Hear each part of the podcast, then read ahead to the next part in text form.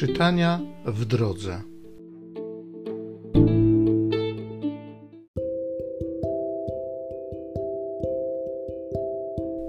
Z księgi proroka Ezechiela. Tak mówi Pan Bóg. Ja także wezmę wierzchołek z wysokiego cedru i zasadzę. Z najwyższych jego pędów ułamię gałązkę i zasadzę ją na górze wyniosłej i wysokiej. Na wysokiej górze izraelskiej ją zasadzę. Ona wypuści gałązki i wyda owoc i stanie się cedrem wspaniałym.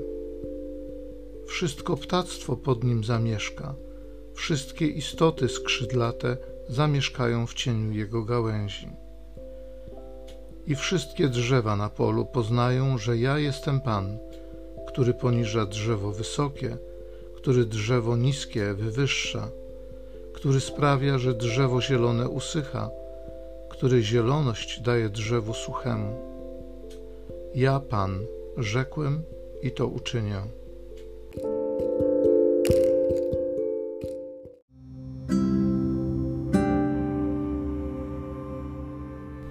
Z Psalmu 92. Dobrze jest śpiewać Tobie, Panie Boże. Dobrze jest dziękować Panu, śpiewać Twojemu imieniu najwyższy. Rano głosić Twoją łaskawość, a wierność Twoją nocami. Sprawiedliwy zakwitnie jak palma, rozrośnie się jak cedr na Libanie.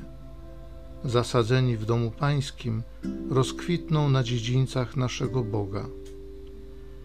Nawet i w starości wydadzą owoc, zawsze pełni życiodajnych soków. Aby świadczyć, że Pan jest sprawiedliwy, On moją opoką i nie ma w nim nieprawości.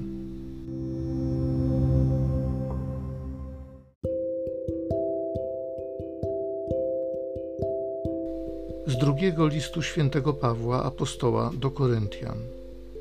Bracia, mając ufność, wiemy, że jak długo pozostajemy w ciele, jesteśmy pielgrzymami z daleka od Pana.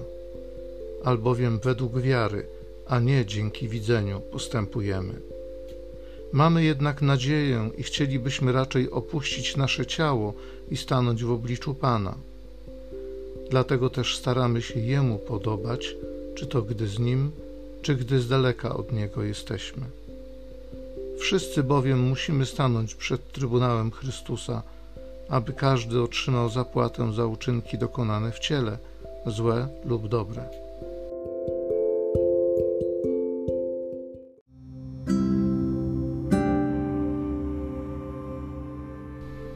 Ziarnem jest Słowo Boże, a siewcą jest Chrystus. Każdy, kto go znajdzie, będzie żył na wieki.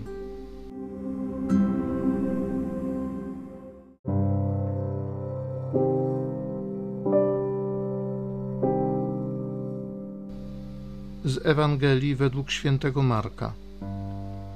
Jezus mówił do tłumów: Z Królestwem Bożym dzieje się tak, jak gdyby ktoś nasienie wrzucił w ziemię. Czy śpi, czy czuwa, we dnie i w nocy, nasienie kiełkuje i rośnie, sam nie wie jak. Ziemia sama z siebie wydaje plon, najpierw źdźbło, potem kłos, a potem pełne ziarno w kłosie.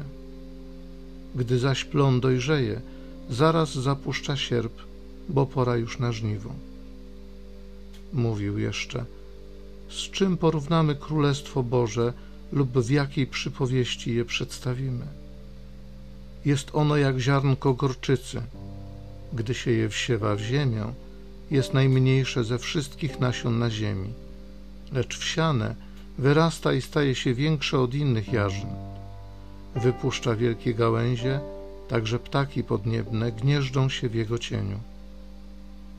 W wielu takich przypowieściach głosił im naukę, o ile mogli ją rozumieć. A bez przypowieści nie przemawiał do nich. Osobno zaś objaśniał wszystko swoim uczniom.